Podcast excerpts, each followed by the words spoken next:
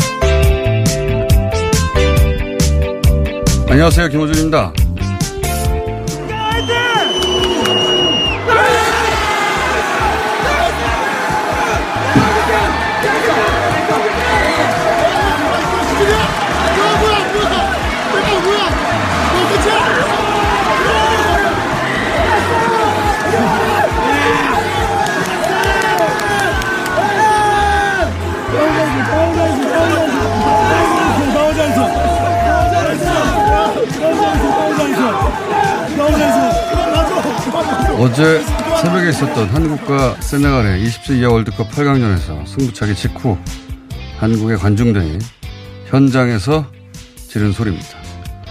너무 잘했어, 너무 잘했어는 관중들의 관중석까지 넘어온 전세진 선수를 끌어안고 칭찬하는 소리였고요. 그런 소리가 절로 나올 만큼 극적인 승부였죠.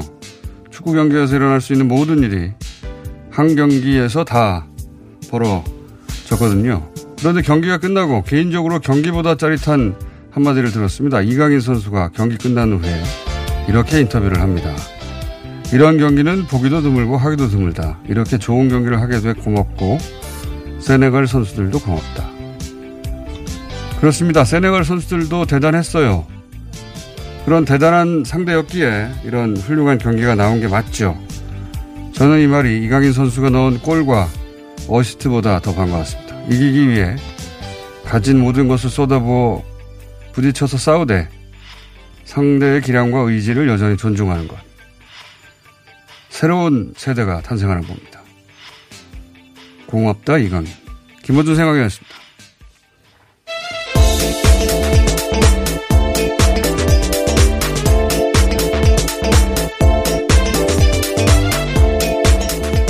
세상에 김은지입니다. 예, 못 보셨죠 라이브로?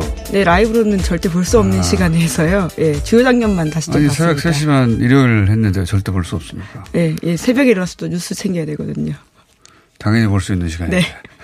예, 저에게는 볼 수 없는 시간입니다. 공장장에겐 가능한 시간. 이거 시나리오로 쓰면 현실성이 떨어져서 투자를 못 네, 받아요. 그런 이야기들 워낙 많이 하더라고요. 예, 영화에는 반전이 한 번, 두 번 있어야 되는데 이날 경기는 한 반전이 10번 정도 있었습니다. 예, 아주 극적인 장면이었다라는 평가 많이 굉장히 받습니다. 극적이었고 그리고 우리도 그렇고 세네갈도 그렇고 양 팀 모두 대, 대단히 훌륭했어요. 예. 경기도 깔끔했고 어, 세네갈 팀도 마지막에 마지막인 연장전의 후반전 경, 어, 종료 직전에 또 골을 넣어서 어, 승부차까지 갔거든요. 서로 존중할 만한 팀이었다. 근데 이강인 선수가 이걸 두고 세네갈 팀에도 고맙다. 이런 말을 우리 선수들이 경기 끝난 후에 이긴 경기에 대해서 하는 걸 본 적은 없었던 것 같아요. 예. 경기는 경기대로 치열하되 상대 선, 선수는 또 존중하고 이거 잘 안 되거든요, 원래. 굉장히 성숙한 모습이었다라고 보이는데요. 그러니까요. 그 본인이 이강인 선수가 스스로 그 의미를 잘 이해하는지는 모르겠으나 어쨌든 이런 멘탈이라면 어, 새로운 세대가 탄생하고 그 이전 선배들보다 또 업그레이드 되는 거 아닌가. 굉장히 반가웠습니다. 자, 축구는 후반전부터 다, 어, 하이라이트예요 예, 후반전부터 전체를 다 보셔야 된다. 안 보신 분들은. 자, 첫 번째 뉴스는요? 네, 헝가리 다뉴브강에서 침몰한 허블레아니오가 현지 시간으로 이르면 10일 오후 또는 11일 인양될 예정인데요. 정부 합동 신속 대응팀은 시신 유실 방지 대책은 다 끝났고 본 와이어를 결속하기 위한 유도 와이어 설치 작업도 끝났다 이렇게 말했습니다. 또 주말 사이에 한국인 시신 한 구가 추가로 수습돼서 현재 실종자는 7명입니다. 아, 참, 그, 오프닝에서 나갔던 소리는 슛, 슛포러브라고 축구 전문 채널에서 현장에서 찍은 걸 오디오를 저희가 무단으로 딴 겁니다. 앞부분을. 유튜브에 공개돼 있길래. 자, 실종자가 이제 7명까지로 줄어들었는데 저는 이게 문제가 어, 배를 인양했는데 거기에 다행히 일곱 구가 다 있으면 다행인데 이게 이제 한 한두 구가 어 없다든가 이럴 경우에는 지금 벌써 시간이 꽤 지났고 그러면 지난주에 100킬로였으니까 어디까지 지금 시신이 퍼져있을지 굉장히 찾기 어려워지거든요. 네, 걱정스러운 상황이긴 한데 현재도 계속해서 군견 등을 통해 통합 투입해서요. 계속해서 그 찾고 있다라고 합니다. 근데 이제 그 이게 또 여러 나라에 걸쳐 있기 때문에 그리고 100km가 아니라 이제는 따지자면 훨씬 더 미서 그렇죠. 떠내려갔을 네. 수도 있기 그런 때문에 그런 걱정도 있습니다.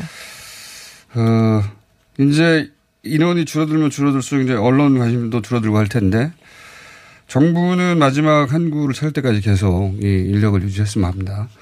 자, 현재까지는 7명까지 줄어들었다고 합니다. 시신은. 현 실종자는. 네, 또 관련된 소식이 있는데요. 예. 어제 MBC가 사고를 낸 가해 선박 바이킹 시기노가 여전히 운행 중이다라고 보도했습니다. 현재 오스트리아 빈에 정박해 있다라고 하는데요. 심지어 선박 앞부분에 충돌 흔적이 깨끗하게 지워져 있다라면서 증거인멸 의혹이 있다라고 전했습니다. 특히 구속된 선장의 휴대전화 기록을 일부 지우고 조사에도 응하지 않고 있다라고요. MBC가 덧붙였습니다. 이게 좀 이상하죠. 사고가 난 선박이고 그 어. 선장이 잡혔는데 배는 출항 허가를 해버렸어요. 네, 게다가 상업적으로 계속 이용하고 있다라고 하거든요. 그리고 돌아오는 배를 봤더니 충돌 흔적을 다 지워버렸다는 거 아닙니까? 도색을 새로 했거나 뭐 그렇다는 얘기인데 이게 이제 어, 헝가리 51%의 지분이 이 회사가 어, 헝가리 정부 특히 관광청이고 관광청이 현직 총리의 딸과 어, 깊은 관계가 있다. 실소유주가 총리 쪽 가족 아니냐. 이런 얘기가 있습니다. 이 헝가리 언론에. 이, 이 바이킹 식인호 사고 선박, 사고 네, 선박에, 예. 예, 사고 선박의 실소유주가 그쪽 아니냐. 이런 얘기가 있는데, 어, 사실 그건 그게 서록 사실을 하더라도 일부. 그건 그 나라의 사정이고, 우리 입장에서는 그 시신 수습이 우선인데, 어, 그러다 보니까 이런 문제가 있어도 적극적으로 문제 제기를 못 하는 거죠. 왜, 왜 충돌 흔적이 있는데 지워버렸느냐, 허가를 내줬느냐, 이것도 문제란 말이죠. 예. 그런 점이 있다. 이게, 어, 그것과 연관이 있는가 한, 하는 게 아니니까 총리 가족과 이배 소유주가 관련이 있어서 그래서 이렇게 일, 어, 일정 정도의 증거 인멸에 도움을 받은 게 아닌가? 권력에? 이런 의혹이 있긴 있습니다. 예. 근데 그걸 파고들기에는 청거래 정부의 협조를 우리가 받아야 되잖아요. 예, 남의 나라 사법 체계이기 때문에 쉽지 않은 상황인 건데요. 맞습니다. 어쨌거나 네. 언론의 관심이 굉장히 집, 집중되고 중심이 되어야 되는 상황이라 보입니다.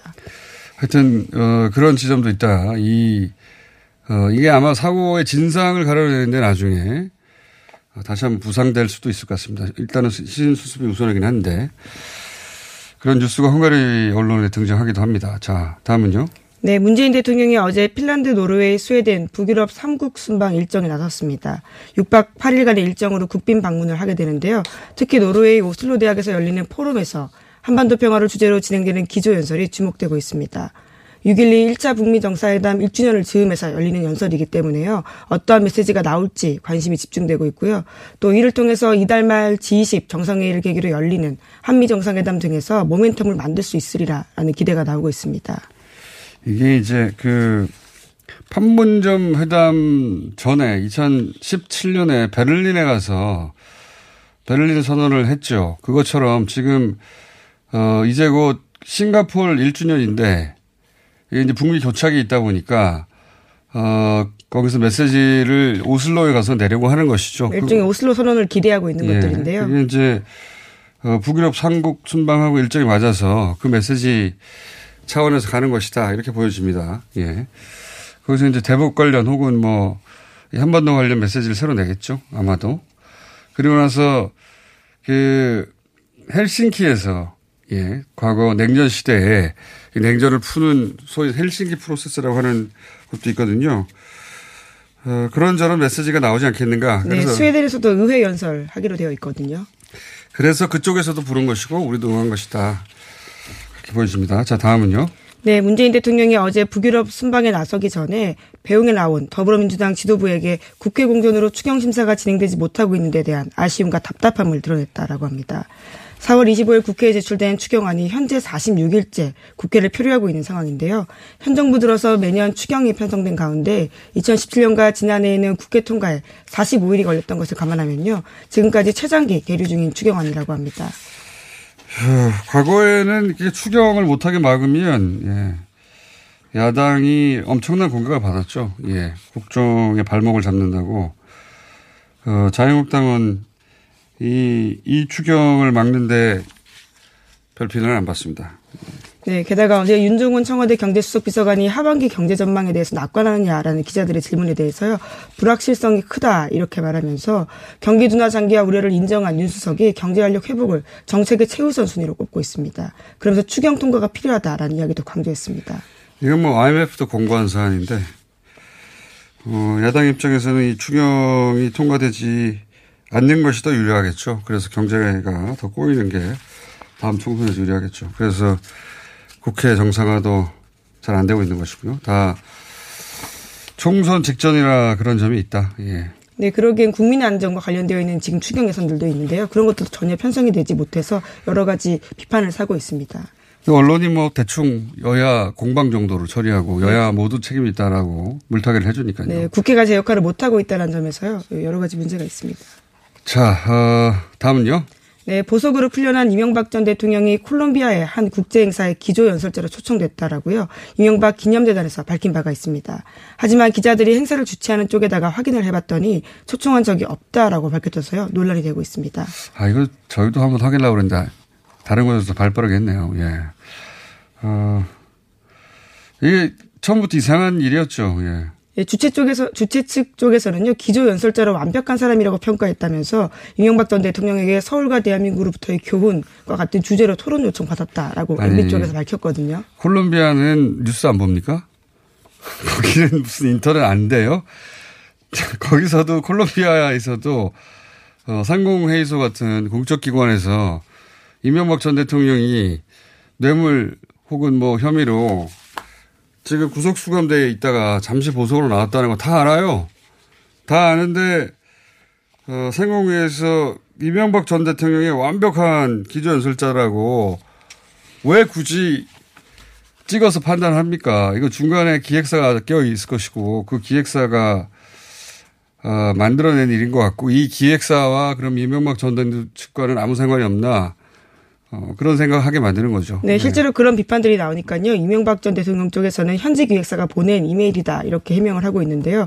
그러니까 논의 단계 중에서 이명박 전 대통령 쪽에서 일방적으로 공개했다라고 볼 수밖에 없는 상황입니다. 현지 기획사는 신문 안 봅니까?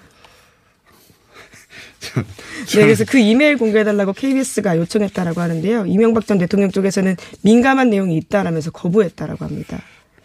뭐 상공회에서 초청한 게 무슨 민감한 내용이 있겠어요. 어쨌든 언론 플레이 누군가의 언론 플레이라고 봅니다. 예. 굉장히 금세 드러날 일인데요. 또 이렇게 예. 언론 언론 플레이를 했네요. 어, 해외 한번 나가시고, 나가시고 싶었나 보죠. 아니면 국제적으로 이렇게 인정받는 지도자자 그런 말을 하고 싶었던 게 아닌가. 자, 어쨌든, 어, 콜롬비아에서는 초대한 적이 없다고 합니다. 예. 일종의 국제적인 망신 비슷한 상황이 되어버렸습니다. 그쪽에서는 알지도 못할 거예요.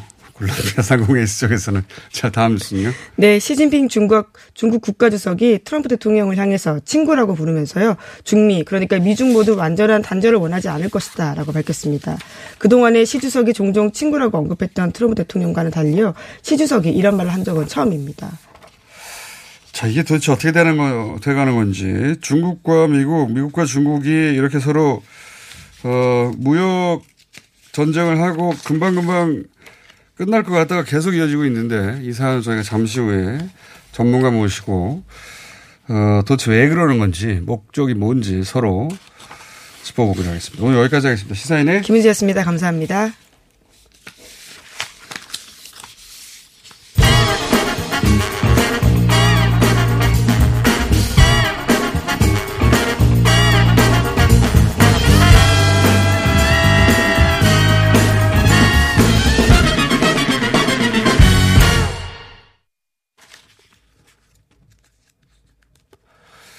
자, 박용진 의원 전화 연결됐습니까? 예. 어, 사립 유치원들이 에듀파인을 받아들인다고 했다가 위법이라는 소송을 냈죠. 오늘, 어, 이 문제를 처음 제기했던 박용진 의원 기자회견을 한다고 하는데 그 전에 저희가 잠시 연결해 보겠습니다. 안녕하세요, 의원님. 예, 안녕하세요. 박용진입니다.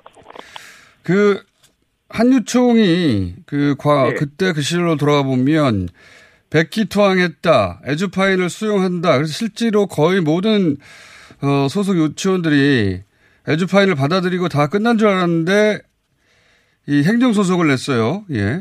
예. 소송 요지가 네, 어떻게 어, 됩니까? 어, 행정 소송의 내용은, 어, 이 박용진 3법, 이른바 그, 어, 우리 유치원들이, 어, 제대로 된 회계, 그, 에듀파인을 비롯한 투명 회계 시스템을 도입하도록 법으로 규정하는 그 법이 지금 통과되고 있지 않지 않냐. 예. 그런데 왜 우리한테 그 교육부가 마음대로 쓰도록 강제하냐. 그거는 어, 법을 뛰어넘는 위법한 행동이다라고 음. 하는 게 한유총 측의 소 제기의 내용이에요. 그러니까 3법이 소위 예. 박용진 3법이라 불리는 관련 3법이 어쨌든 현재 통과되고 있지 않는데 그 통과를 전제로 해서 이 에듀파인을 쓰는 것으로 자기들은 이해하고 있는데 그게 안 통과되고 있으니까 네. 위법하다 이런 취- 취지네 말하자면 예. 예, 예. 근데 이제 일단 이게 좀 말이 안 되는 게 예. 그러면 그동안 이 관련된 3법이 뭐 관련된 법이 없었는데도 왜 다른 그 국공립 대학 그 국공립 그 학교들과 예. 국공립 유치원과 다른 사학 그 중고등학교, 초등고등학교는 왜 다 무슨 재무회계 규칙에 따라서 하느냐, 에듀파인을 왜 적용받고 있느냐, 예. 그 다른 데도 마찬가지로 사학 관련 그, 그 사학법에서 그런 규정들이 그 딱하니 없었지만 그 함부로 이저 그 학교 재정을 함부로 써서는 안 된다라고 하는 그런 공감대를 기반으로 해서 이런 규칙들이 있어 왔거든요. 이제 교육부가 사실은 다른 데는 다 적용하면서 그동안 사립 유치원만 아무런 그 규정 없이 방치하고 있었던 거였거든요. 오히려 그러나 이제 예. 교육부가 제대로 역할을 지금 하려고 하고 있고 저 저와 국회는 이 부분을 법적으로 뒷받침하려고 노력하고 있는 중이거든요. 음. 그러니까 지금 어, 유치원 오히려 이 사립 유치원 즉 한유총 측에서는 이를 지금 거꾸로 이해하고 거꾸로 적용하고 있는 겁니다. 음. 이게 진작부터 적용됐어야 교육 기본법상 진작부터 적용됐어야 하는데 예외로 저- 어, 적용받지 않고 있다가 이제 정상적이 된 것이지 어, 그렇죠. 법적 근거가 없는데 어, 지금 이 적용받고 있는 게 아니다 이런 취지네요. 예. 그 교육부가 오히려 상당히 일을 늦게 하고 있는 거고요. 2016년부터 이런 문제 제기가 있었고 하도 어, 사립 유치원들 일부에서 이런 심각한 그 교육비 횡령이라든지 문제점들이 드러나고 하니까 국무총리실에서 나서가지고 한번 쭉 점검을 해본 적이 있었거든요. 근데 너무 내용이 황당한 거예요. 그래서 저, 그, 이 부분을 좀 바로잡아라라고 국무총리실에서 권고가 나왔을 정도니까 알겠습니다. 그걸 기반으로 2016년부터 교육부가 좀 음, 제대로 해봐야 되겠다라고 사학 관련 그 재무회계 규칙의 적용을 위해서 뭔가를 좀 만드니까 그때부터 집단 행동이 나서기 시작을 해가지고 그걸 못하게 좌절시키고요. 에듀파인 관련해서도 적용을 교육부가 하겠다고 했는데 또 집단 행동 나서가지고 그거를 에듀 그 사, 사립 유치원에 낮은 낳는 어 그 에듀파인 시스템을 마련하려고 하는 그런 행정적인 노력도 또 좌절시키고 그렇게 하고 있었던 와중에 어 제가 그 유치원 비리 리스트를 공개하고 하면서 지금까지 상황이 여기까지 온 거거든요. 그러니까 지금 사립 유치원 측 한유총 측에서는 한 가지를 분명히 아셔야 되는데 2016년, 2017년 이렇게까지 자기들 마음대로 그 교육부를 흔들고 어, 법안과 관련해서 자기들 마음대로 주물럭거렸었던 때가 이제 아니거든요. 전혀 달라진 상황인데 어, 요즘 보니까 그, 세, 그 사회적 관심도 좀 줄어들고 여론의 질타도 좀 줄어들고 그다음에 국회는 법도 그 제대로 만들지 못하면서 시간이나 보내고 있고 어, 요즘 뭐 계속 공전되고 있고 이러니까 아 요때 소를 좀 내서 한번 다시 한번 자기들의 어떤 주장을 관철시켜 볼 만한 근거를 마련하자 이렇게 한 것 같더라고요. 아주 음. 엉뚱한 상상인데요. 알겠습니다. 저는 뭐 이게 전혀 먹힐 리 없다고 생각합니다. 상황은 그렇다는 건 알겠고 한유총은 서울시에서 설립 취소해서 어 이게 사실상 와야 되지 않았나요? 지금 한유총이 설립 취소하자 행정법원에 그 집행 정지를 신청했다가 기각됐죠. 각하됐죠. 그렇습니다. 예, 네. 왜냐하면 그 새로 뽑힌 한유총 측 대표자 이사장이 그 서울시 교육청 관할 기관인 서울시 교육청으로부터 인가를 받지 못한 사람이기 때문에 예. 그 소를 제기할 자격이 없다. 기본 근거 자체가 없다. 권리가 음. 없다. 이제 요거예요. 그러니까 어 그래 그럼 권리가 있는 사람으로 다시 할게 하고 지금 한유총 측에서도 이걸 포기하고 있지 않은 상태고요. 음. 어, 한유총을 해산됐다고 합니다만 그 관할 기관으로부터의 허가를 취소받은 취소된 것일 뿐이지 그 조직이 어디 갔겠습니까? 음. 여전히 활동하고 있어요. 그리고 내년 총 그러니까 교육청의 승인을 받지 않았을 뿐 임의 단체로 네. 계속 있다 이런 말씀이네요. 그럼 그렇습니다. 그리고 이제 음. 더 무서운 건 더 적극적으로 늘 움직이고 있고요. 뒤로 가면 갈수록 내년 총선에 가까이 가면 갈수록 지역구 국회의원들은 여야 할 것 없이 한유총 측의 어, 이 조직력, 한유총 측의 그, 그, 표 동원력, 이런 것들의 눈치를 보지 않을 수가 없어서, 당장 최대 결전은 어디냐면, 11월 달, 11월 22일 이후에, 저, 본회의에서 언제든지 이, 그, 그 유치원 3법, 관련법들이 통과가 될 수 있도록 본회의에서 표결을 하거든요. 예. 패스트 트랙에 의해서요. 예. 그런데 그때는 이제 총선을 한 그 5, 6개월 정도를 앞둔 시점이기 때문에 상당히 예민하 있을 때입니다. 우리 현역 음, 의원들이. 그때 혹시 우천 3법이 통과되지 않을까 봐 걱정하시는 거군요. 어, 우리 표결에서 어떻게 될지 아무도 모르고요. 원래 든든한 이 문제 관련해서는 든든한 저희 민주당 쪽의 동맹군이었고 아주 상식에 기반해서 같이 움직였었던 바른미래당이 요즘 아주 정치적으로 곤란하고 혼란한 상황이잖아요. 음. 이 문제도 저로서는 상당히 아주 뭐 불안하게 지금 바라보고 있습니다. 알겠습니다. 그러니까 여기 이 사안에 대한 관심을 계속 가져가고 문제 제기를 중간중간 해야 되겠군요. 그냥 넉넉고 있으면 말씀대로 그 올 연말에 가가지고 이게 박영진 3법이 다 무산될 수도 있겠군요. 여기까지 왔는데도. 예, 아 진짜 진짜 그렇고요. 그 다음에 네. 더 웃긴 건 저는 그 도대체 자유한국당이 왜 저렇게 그 국회를 공전시키고 엉뚱한 소리 하면서 밖에 나가서 민생 찾고 있나. 의원님, 그, 그 사안은 저희가 예. 3부에 네. 잠시 후에 네. 이상우 의원과, 우상호 의원과 얘기 나눌 테니까요. 아, 예. 이, 유치원 3법 얘기까지만 하고 오늘 여기서 끊어야 되겠습니다. 오늘 말씀 아, 감사합니다. 이 문제가 가장 큰 민생 문제다 그 말씀을 드리려고 했습니다. 예. 알겠습니다. 오늘 말씀 감사합니다. 예, 고맙습니다. 네. 민당의 박용진 의원이었습니다. 아무 소리도 없어 당황하셨지요? 아무리 힘줘도 소식이 없으면 사고입니다. 내 몸에 하이패스 장사랑닷컴 아무 음식이나 드시고 토끼가 되셨나요? 인간답게 먹고 토끼처럼 싸면 사고입니다. 내 몸에 하이패스 장사랑닷컴 광고와 실제품이 일치하는 회사 장사랑닷컴 앉자마자 밀려오는 배출의 카타르시스 미궁 대장사랑 박지희 씨, 내가 요즘 코어업 매일 먹는데 너무너무 좋아요. 왜 좋은 거지? 아홉 가지 기능성 원료가 활력을 충전해주거든요. 또 매일 먹어야 하는 멀티비타민을 한 번에 섭취할 수 있는 종합 건강기능식품이에요. 마카도 들어가네. 네, 페루산 마카도 아주 풍부하게 들어가 있어요. 박지희 씨도 매일 먹어요? 물론이죠. 김용민, 박지희가 추천하는 코어업 2 플러스 1 행사 진행 중. 포털에서 코어업 검색하세요.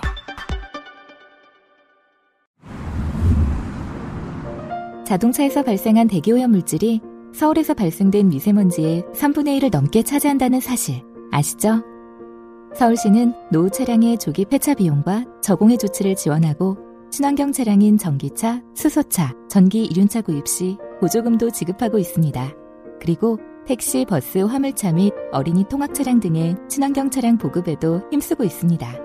서울시는 시민들과 함께 친환경 자동차로 맑은 서울을 만들어갑니다. 자세한 사항은 120 다산 콜센터로 문의하세요. 이 캠페인은 서울특별시와 함께합니다. 아, 시원하다. 오빠, 나 오빠 로션 좀. 안 돼. 저번에도 쓰고 가져갔잖아. 오빠 거 엄청 좋던데? 얼굴이 환해지는 게 남자 화장품이 왜 이렇게 좋아? 갈색병 원료, 명품 비피다가 고함량으로 들어가 있다네. 오빠 이거 바르고 얼굴 엄청 환해졌잖아. 아, 그게 다 로션 덕분이었구나. 빨리 내놔, 나 좀 쓰게.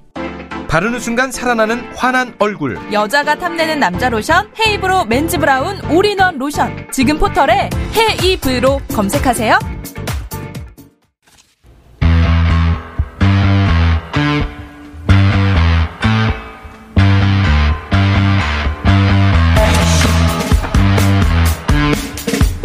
한기총 전광훈 목사가 계속해서 논란이 되고 있습니다.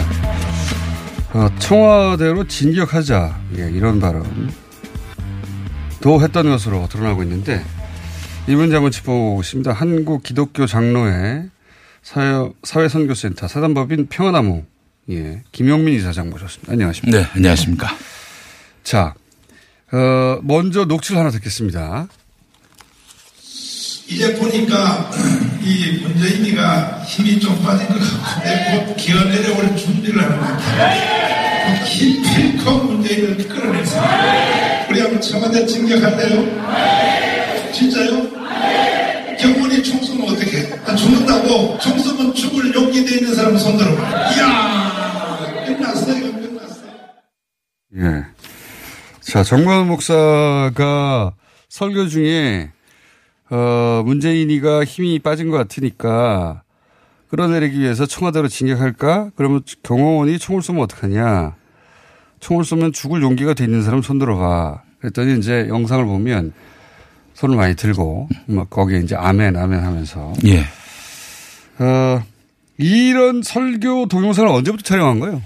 네, 그 전광훈 목사의 이런 발언은요, 단순히 그 정치적 견해를 표출하는 정도에 그치지 않습니다. 어, 이 정광훈 목사의 발언은요, 어, 확인된 것만 작년 3.1절 시국 집회 또 지난 11월 기자간담회 그리고 이번에 릴레이 금식 기도를 한다면서 본회퍼를 언급했거든요.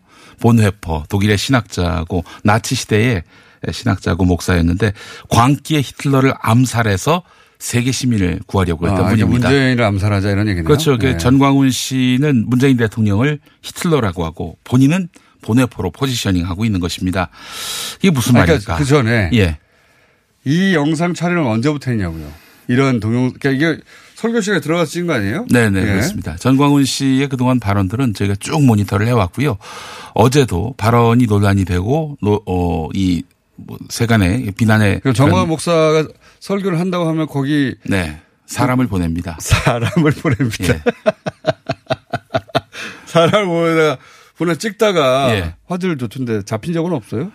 어제 같은 경우 이제 잡혔어요. 저희 잡혔어요. 평화나무 센터장이 특정이 돼가지고 그래서 그 기독자유당 대표인 사람한테 사실상 끌려 나와가지고 예. 그거 내놔라 휴대폰 내놔라 예. 어, 그래가지고 찍었는데 그 옥신각신 하다가 이제 지구대로 가서 지구대로 해결을 받습니다. 예.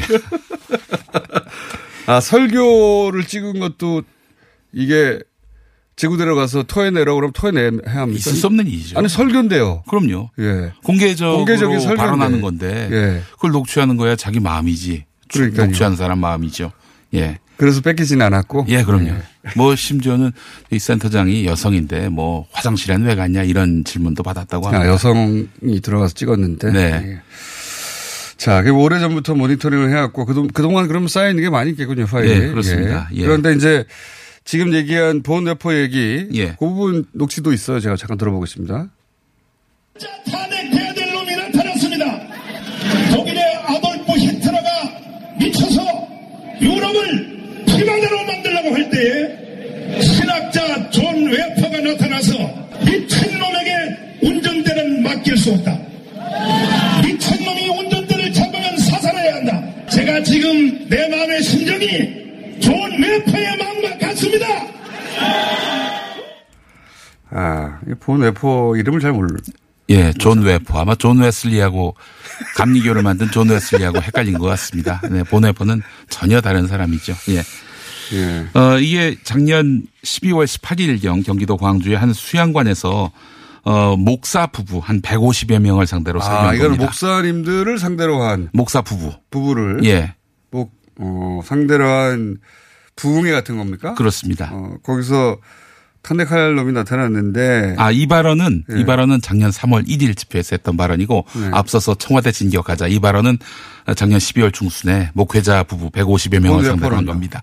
본회포 발언은 작년 3월 1일, 그리고 네. 또 작년 11월 기자간담회에서도 했었고, 최근, 어, 이 청와대 앞에서 단식 농성하겠다. 이렇게 밝히면서 언급했습니다. 다시? 예.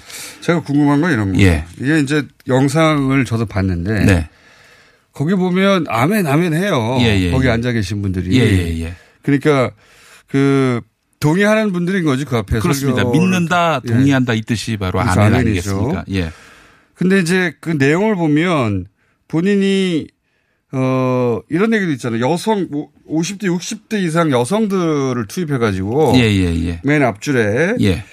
어 그 그분들이 예를 들어 다치거나 하면 음. 뭐 좋은 거라는 취지에 네, 그렇습니다. 예. 그 그런 순교. 내용도 나오잖아요. 예, 그렇습니다. 근데 실제 제가 궁금한 것은 예. 전광은 그러니까 원래 이제 어 강연이나 네. 설교할 때 좀 흥분해가지고 실제 네. 실행에 옮기진 않겠지만 예.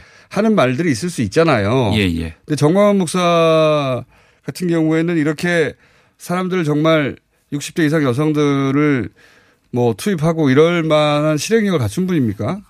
어, 자꾸 부추기고 있는 거죠. 본인 자신은 어떤 의도로 얘기했는지 그냥 레토릭에 불과한 발언일 수 있는데 듣는 사람들의 그 아멘하는 소리 들어보십시오. 아, 열정적으로 하면요. 적극적인 동의를 표시하고 있거든요. 그래서 저는 이게 대단히 위험하다고 판단을 하고 있는 겁니다. 어, 어. 그러니까요. 전광훈 씨는 작년 11월 기자간담회 때 문재인은 사탄이다. 이렇게 이야기를 했어요. 맞아요. 딱 길어서 얘기했죠. 예. 그뭐 문재인은 뭐 간첩이다, 빨갱이다. 이거는 간첩 정치적 빨갱이- 맞아요. 정치적 언어일 수 있겠지만은 문재인은 사탄이다라고 얘기했단 말이죠. 이거는 히틀러다 사탄이다. 예, 기독교에서 사탄은 박멸의 대상입니다. 이건 뭐 방치하는 것도 죄악시하고 있는데요. 그렇기 때문에 어 청와대로 진격해라. 그리고 순교하라. 이런 이야기는 그러니까 순교하라. 예. 이건 1978년에 인민사원 사건 기억하시는지 모르겠습니다. 짐 존스라는 교주가 아, 신자들에게 집단 자살을 요구했고요.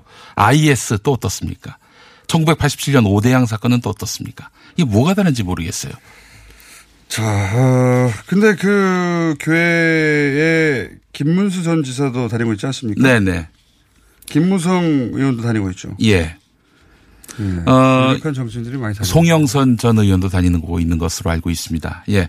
어, 전광훈 목사는 보수 정치권에서는 인원 동원이 가능한 어, 인물로 알려져 있습니다. 어. 군중 동원이 에, 용이한, 능한 그런 음. 인물로 알려져 있습니다. 그래서 전 목사는 사실 정치권에서 자신이 굉장히 뭐 말하자면 보수 정치권에 한한 것이긴 합니다만은 추앙받고 인정받는 이유가 여기에 있다고 판단해서인지 많은 개신교단에서 이단으로 지목된 인사들까지 한기총의 이름으로 이단에서 풀어줬어요. 그래서 이 사람들을 어. 시국 집회에 다 끌어들입니다. 그래서 어, 그리고 어, 그 길거리에 나온 분들 중에는 이단으로 지목된 그런 교단의 교인들도 많이 음, 그렇습니다. 참여하는 겁니까? 예. 다수 교단에서 이단으로 지목되는 사람들을 전광훈 씨가 이단에서 해제시켜 줬거든요. 어, 그리고 이제 전광훈 씨는 이들을 자기 정치하는데 인원 동원하는 것입니다. 음. 정치인들은 이런 힘 있는 전광훈 씨를 또 추앙하게 되는 것이고요. 어제도 김문수 씨가 나와가지고 전광훈 목사를 적극적으로 지지하는 발언을 설교 중에 했습니다. 예배 중에 했습니다. 어제도 그, 그 김문수 전 지사가 네. 단상에 올라가지고 그런 얘기를 했어요. 네, 그렇습니다. 어, 이런 여러 가지 보도가 이어지고 있는데도 불구하고. 예, 그렇습니다. 어. 근데 또 한기총 내부에서는 네. 어 145명의 대의원이 어 사퇴를 촉구하는 성명을 냈다. 예. 이건 사실입니까?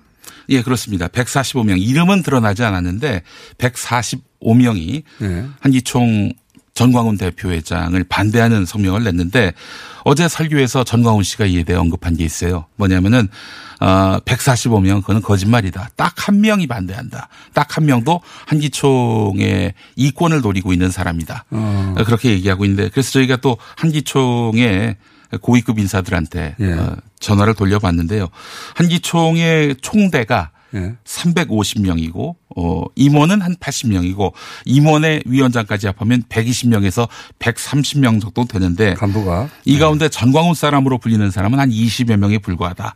그리고 오. 나머지는 대다수가 전광훈 씨한테 등을 돌린 상황이다. 근데 20여 명밖에 지지자 지지 세력이 없는데도 불구하고 계속해서 그 회장직을 유지할 수 있는 이유는 뭡니까? 지금까지는 이제 그 취임하고 얼마 안 됐거든요. 이제 올 초에 1월에 취임했어요. 아. 얼마 안 됐기 때문에 그 사이에 뭐 반대의 깃발을 들 시간적 뭐 상황이 아니었고요. 근데 이제 지금은 이건 한기총이 존립의 위기에 놓였단 말이죠. 한기총도 기본적으로는 보수 성향인데 네. 그럼에도 불구하고 내부에서 이건 너무 나갔다라고 하는 네. 그런 어 의식이 있다. 네, 그렇습니다. 예.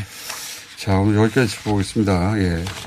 이 평화나무, 사단법인 평화나무는, 어, 이렇게 기, 개신교 내에 예, 어떤 비정상적인 그 정치화를 하려고 하는, 음. 예. 어, 그런 내부 고발을, 개신교 내에서 내부 고발을 하는 예, 법인입니다. 네. 그래서 김용민 저희가 부사장이 그 출범, 출범시켰고. 한마디만 더 하자면은 한마디만 하세요. 예. 어, 이 전광훈 씨하고 불상의 참석자들 중에 아멘을 표시한 사람들 예. 이 비디오로 다 촬영이 됐습니다. 그래서 이분들을 어, 내란 관련 혐의로 내란. 고발할 예정입니다. 그래서 어, 아니 시- 매우 심각한 문제이기 때문에 정말 범죄 의도가 있는지 내란에 동참할 의도가 있는지 다 확인은 해봐야 된다라고 판단을 하거든요. 저희가 예. 엄중히 아니 뭐 사탄이라고 하니까요. 예. 사탄이요 사탄에서 히틀러에서 죽여야 된다는 거 아닙니까 지금? 네. 미친놈이 운전대를 잡으면 사살해야 한다고 하니까. 이런 그릇된 신념에 더해서 정치적 신념이 아니, 종교적 신념이 더해지면은 IS가 되는 겁니다. 정말로 신의 뜻을 수행한다고 생각하고 예. 무슨 짓을 할지도 모르니까. 그 나쁜 짓 해서 예를 들어서 뭐 죽는다? 뭐 혹은 뭐 불이익을 당한다? 천국에 가게 된다라고 계속 가르치고 있지 않습니까? 여기까지 하겠습니다. 네. 자, 계속해서 어, 설교는 녹취해 주십시오. 예, 알겠습니다. 자, 평화나무의 김용민 이사장이었습니다.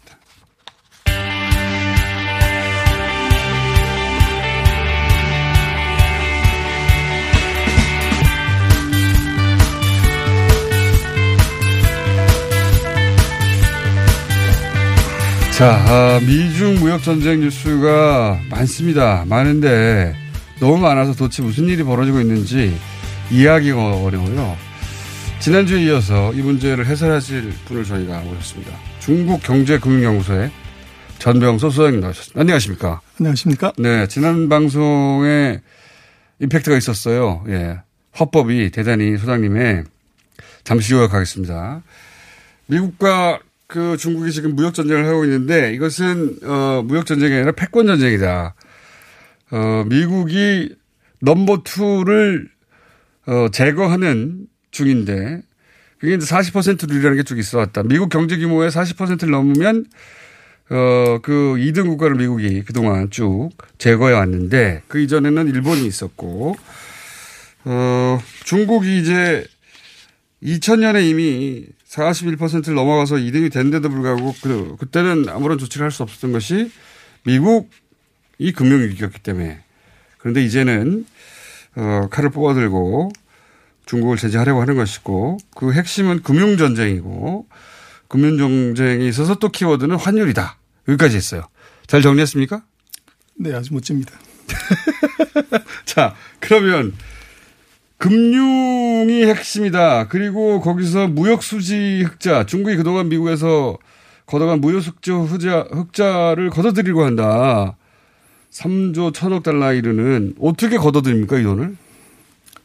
첫 번째는 환율 절상을 통해서요. 환율 중국 절상. 기업의 수출 경쟁력을 약화시키고 두 번째는 금융시장 개방을 요구를 해서 금융시장에서 버블을 만들어서 자금을 빼어 나가는 것입니다. 그래서 1985년에 일본을 이제 쓰러뜨린 것은 예. 무역수지 보복관세 때려서 된 게 아니고요. 예. 플라자 합의를 통해서 환율을 한 방에 53% 절상시켰습니다. 아, 그렇게나 많이 올렸어요 그때? 거기서 죽어나간 거죠. 근데 재미난 것은 그때 잠깐만요.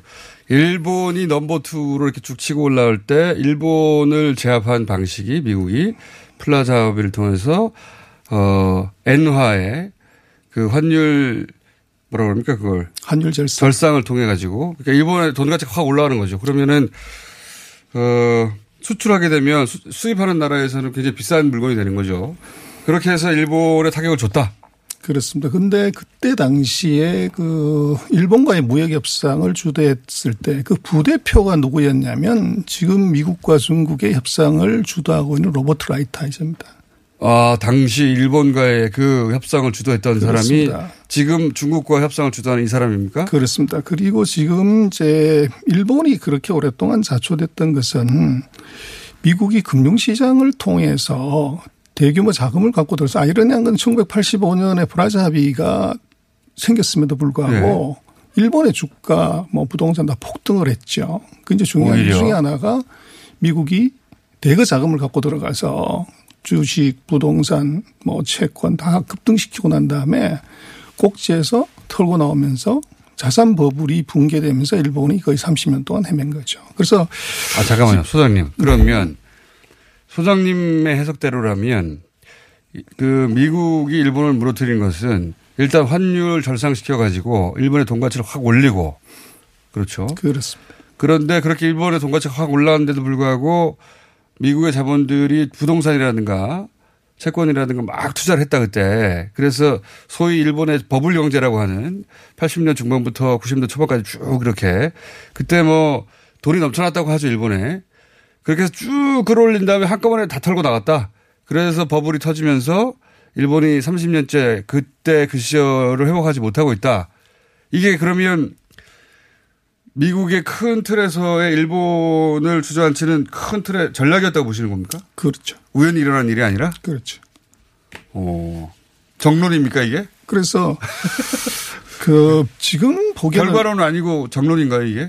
일종의? 글쎄 뭐 보시는 분마다 의견이 다르지만 저는 그렇죠. 그렇게 봅니다. 아, 소장님은 그렇게 보신다. 네. 그래서 지금 미국의 목표는요. 중국하고의 중국도 마찬가지로 하겠다는? 전쟁에서는 네.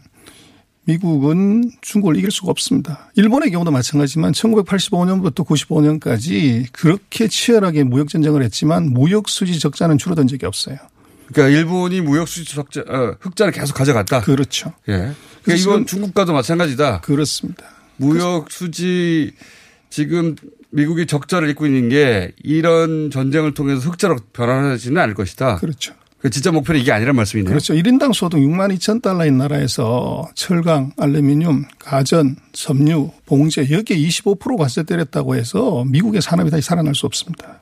음. 그리고 제조업에 있어서는 이미 미국은 뭐 중국은 미국의 한 160% 정도 됩니다. 제조업으로 중국과 싸움에서 무역수지 흑자 내겠다는 것은 이제 어불성설이고 지금 미국의 목표는 미국이 제일 잘하는 게 뭐냐면 금융입니다. 그래서 환율 전쟁, 그다음에 중국에 대한 금융 제재, 금융기관에 대한 대외 거래를 제한하고 그리고 더 세게 나간다고 하면 미국 내 중국 자산의 동결 이런 이제 조치를 취하게 되면 지금 하고 있는 이제 무역에 관련되는 것들은 그거는 뭐 좀 다른 차원이고 그 그리고 금융 제재라고 하시면 미국이 이제 기축통화 국가다 보니까 그 예를 들어 세계 금융기관에 중국 특정 기업과의 거래를 못하게 만든다든가 이런 거 말씀하시는 거예요? 그렇죠.